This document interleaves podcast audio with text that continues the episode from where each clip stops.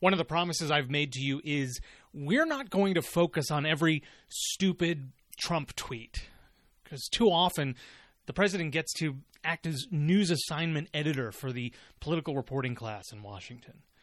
And when we follow his lead, you have otherwise smart, talented journalists abdicating their own responsibilities for making sound decisions about what's actually newsworthy. These are some of the rules for At the Table. Making sure we have a diversity of voices, trying to be as vulnerable and open as possible, and not wasting your time with the latest and loudest nonsense. But these weren't just any tossed off tweets meant to rally his base over the weekend.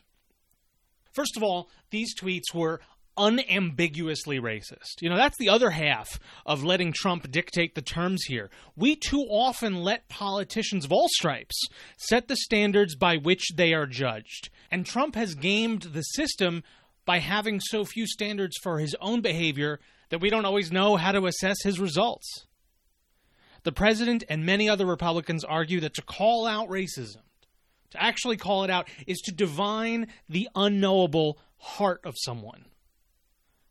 Here's what Trump wrote, referencing four women of color. So interesting to see progressive Democrat congresswomen who originally came from countries whose governments are a complete and total catastrophe, the worst, most corrupt, and inept anywhere in the world, if they even have a functioning government at all, now loudly and viciously telling the people of the United States, the greatest and most powerful nation on earth, how our government is to be run. Why don't they go back and help fix totally broken and crime infested places from which they came? A Trump campaign spokesperson tried to spin this, emphasizing that the president wrote that the congresswomen could come back. Oh, where are they coming back from, my dude? The president went on, then come back and show us how it is done. These places need your help badly, and you can't leave fast enough. I'm sure that Nancy Pelosi would be very happy to quickly work out free travel arrangements. These are elected officials, American elected officials, citizens of the United States.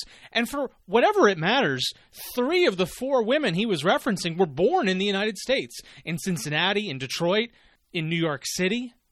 Congresswoman Omar of Minnesota was born in Somalia but has been a United States citizen since she was 17.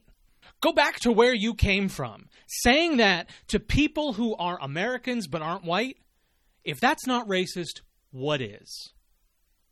Of course, this isn't the first time Donald Trump has made an issue of a person of color's birthplace. His main foray into national politics just before his run for the presidency came when he repeatedly questioned whether President Barack Obama was born in the United States. But beyond just birthplace related racism, the list is still long.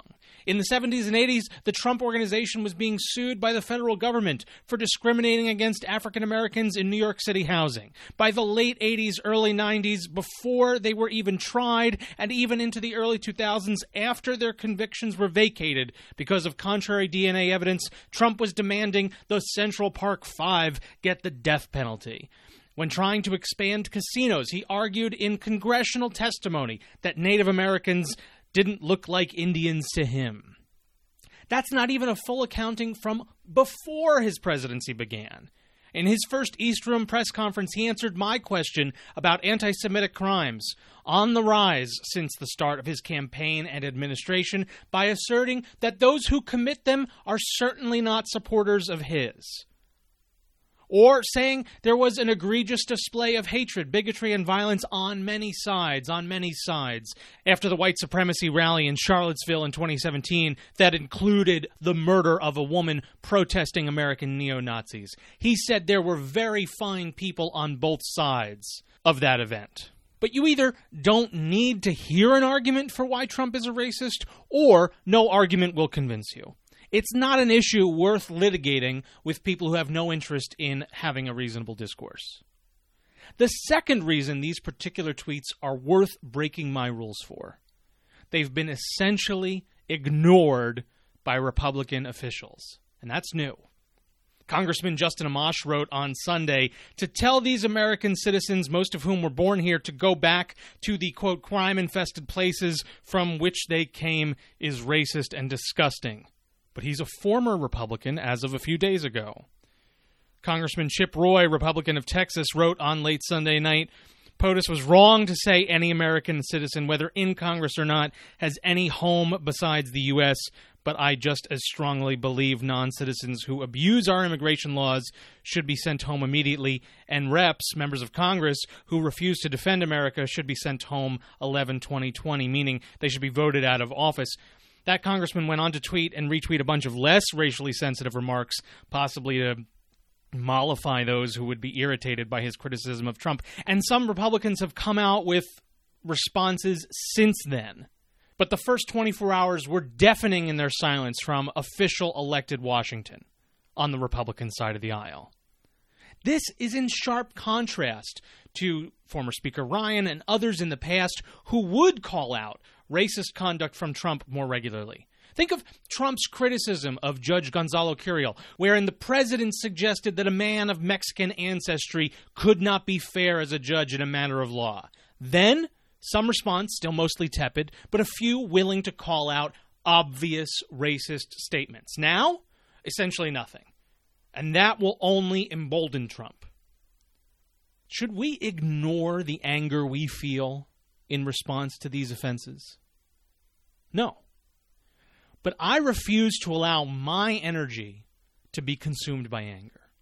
Because there is a job ahead. It requires our will and our strength. So, what is our task instead? To set better examples in our communities, to undo and heal the effects of systemic racism in our lives and the lives of those around us, to overpower those who are committed to racist structures because they mistakenly believe those structures are to their advantage, and to refocus the energy of our anger into positive growth. We'll talk more about the solutions in days to come. But naming the problem is first and necessary. Dealing with it comes soon after. That's the reason so many allies of the president are resisting this indictment, because they know how damning that is for their political home. The good news of the Trump era in politics is this everyone's position is perfectly clear. If you're okay with him, you have been unmistakably revealed. If you aren't motivated by this moment, you will likely never be. If you are consumed by your anger, we're going to have to come back and get you once we've got a foothold. But if you keep your head, you may just be able to play this smart.